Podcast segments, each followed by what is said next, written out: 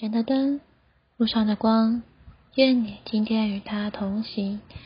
地上的盐，世上的光。我们看过了这个国度里的人有九项的特质，今天我们会来看国度子民对世界的影响哦。我们赶快来看看吧。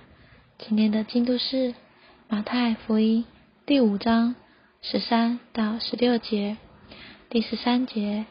你们是地上的盐，盐若失了味，可用什么叫它再咸？既无任何用处，只好丢在外面，任人践踏了。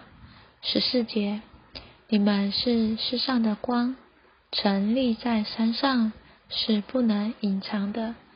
十五节，人点灯也不放在头底下，乃是放在灯台上。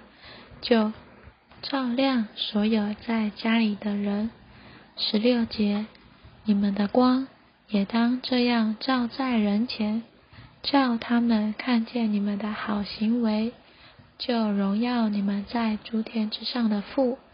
我们今天读到这里，国度宪法颁布的第二段话，是关于国度子民对世界的影响。国度子民若没有马太五章三到十二节所描述的性质，就无法对世界有任何影响。国度子民的影响出自他们的性质、他们的所事。国度子民对世界的影响，第一乃是地上的盐。盐在性质上是一种杀菌防腐的元素，因此盐的功能就是保守神所创造的。因着撒旦的背叛，神所创造的地已经堕落、腐坏并败坏，并且是越来越腐化。作为国度的子民，这些人具有杀菌和保存的功能，能以在神所创造的地发挥影响，使地保持原来的情况。国度子民是地上的盐，然而盐若失了味。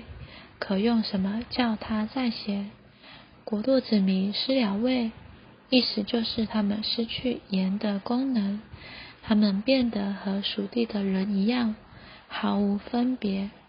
我们若是这样的情形，我们就失了位，失去盐的功能。今天主的心意是要把这地带回到原本的情况，这工作要由国度子民完成。因此，国度子民必须是地上的盐，保持盐的功能，杀菌防腐，好将地带回到神创造的情况。国度子民在性质上是医治的盐，在行为上是照亮的光，犹如晨立在山上，是不能隐藏的。这里的光，不是指单个的信徒。而是由团体的城所建造的一个实体，成为团体的光，照亮周围的人。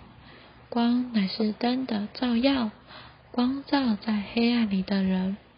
光的照亮有两面，第一面，光被比喻为城，照亮外面的人；第二面，光被比喻为灯台上的灯，照亮家里的人。就着城来说，光照在人身上；但就着家里的灯来说，光照进人的里面。这指明我们对别人的影响，不该只是外在的，也该是内在的。斗在古代的时候是量谷的器具，与吃就是与谋生的事有关，因此把灯藏在斗底下。指明为生活忧虑，基督徒若为生活忧虑，这种忧虑就会成为斗，遮蔽我们的光。我们不该被斗遮蔽，反之，我们应该在灯台上，是一般喜乐的人。今天属世的人充满忧愁，被各样的烦恼占据，但国度子民不应该被斗遮蔽。我们若是这样的人，就能摸着人的心，照亮并照透人的里面。愿我们都是正确的国度子民，有双重的照耀，照亮所有围绕我们的人。之中，我们这两面的照耀，就要彰显神的所示，使人看见我们的好行为，就看见神，并被带到神面前，我将荣耀归给神哦。让我们有点祷告吧。